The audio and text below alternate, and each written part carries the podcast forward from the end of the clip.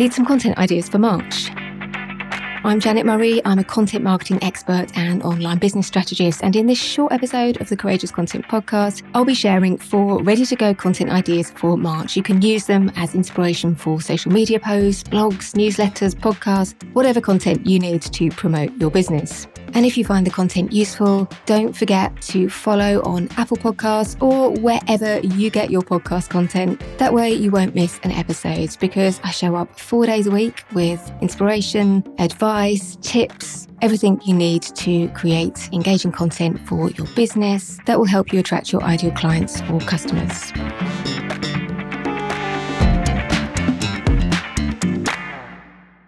March the 2nd is Be Kind Day, so why not share a tip on kind ways to do something difficult? For example, the kindest way to give negative feedback, talk to a friend who's just had a miscarriage or loss, someone who's just had to let an employee or contractor go.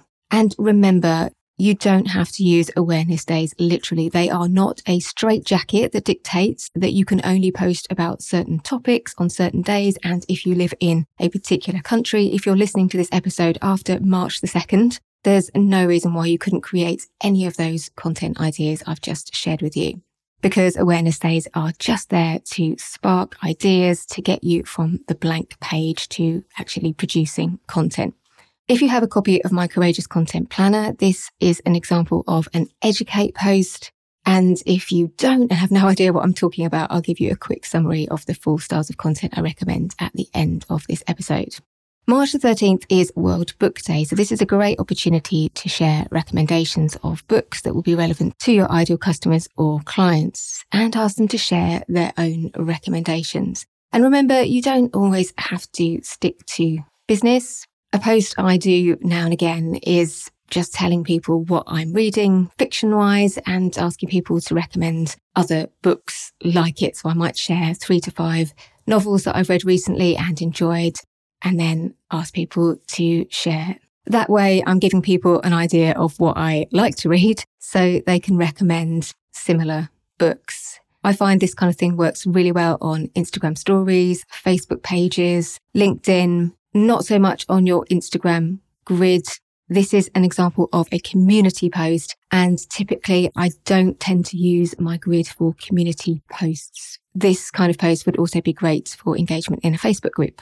March the 8th is International Women's Day. And the theme for this year is sustainability. So you could highlight women making an impact in this area or share impactful work by women in this area who will be relevant to your ideal customers or clients. This is a great example of an inspire post. If you have a copy of my Courageous Content Planner, the first idea highlighting women making an impact in this area will be an example of a news and trends post and sharing impactful work by or for women would be an example of an inspire post. And by the way, a Facebook page I really recommend for sharing amazing content like this is A Mighty Girl. If you don't follow it already, I'll put a link in the show notes, but well worth a look. A really great example of how to create engaging content. Finally, March the 18th is World Sleep Day.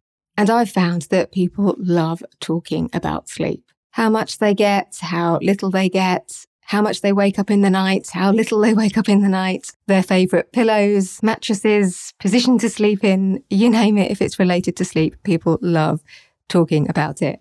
If you can find a business angle, then great. So the way I always approach it is to think about what I do and then think how sleep might be connected to it. And another little trick that I'll share is you can even do a Google search. So if I was doing this, I might go to Google and put entrepreneurs and sleep and see what people were searching. And I'm guessing that's the kind of things people will be searching for are how much sleep do you need as an entrepreneur? Do entrepreneurs survive on less sleep or more sleep or how does it affect you?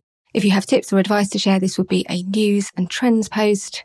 If you're asking questions about sleep, which is great for engagement, this would be a community post. So if you don't have a copy of my Courageous Content Planner and you're wondering what the heck I mean by these four content styles, so I recommend four.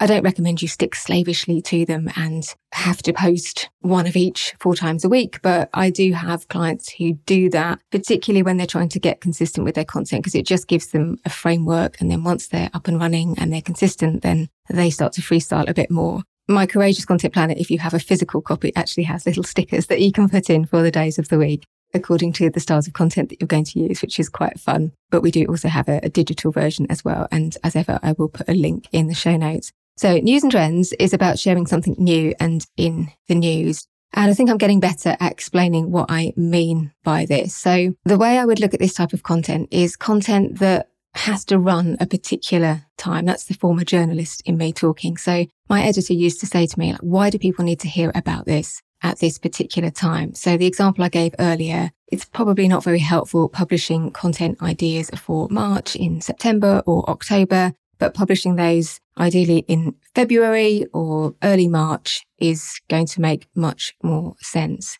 Awareness days can be brilliant for sparking news and trends because you can run your content or publish your content, I should say, on the day of the awareness day, which means that you can take advantage of the fact that that awareness day might be trending on Twitter. People are using the hashtag a lot, talking about that topic a lot but you can also make things timely in so many different ways. So to take an example of World Sleep Day, you could tie that in with a sleep related anniversary. So the day that scientists conducted the very first sleep study on or whatever it might be, or the day something exciting relating to sleep was invented or something like that.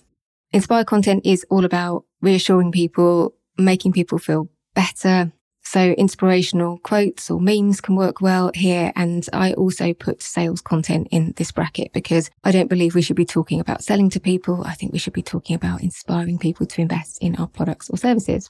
Then we've got community content, which is about conversation, about bringing people closer. So asking questions, starting conversations. That's very much community content, but also taking people behind the scenes of your business. So packing orders, unpacking orders, unboxing, giving people a tour of where you work, all of that content is community content because it's about bringing your audience closer.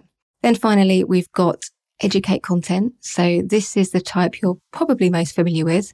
This is when you're sharing tips, advice, answering people's questions. And this type of content is brilliant for helping to bring new people into your world. So people who are actively searching for answers to their problems, answers to their questions, on Google, on social media apps. So this is why this type of content can be particularly effective. What's the difference between news and trends and educate? They can seem quite similar. News and trends needs to run at a particular time.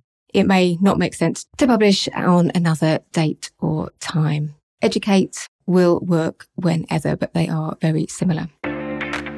So I hope you found that useful. I'm looking forward to seeing how you use these ideas in your own content. And by the way, one final tip on World Sleep Day you really don't have to take these dates literally. There is a phrase you might have heard don't sleep on, or are you sleeping on, which is like metaphorically means are you ignoring something really important.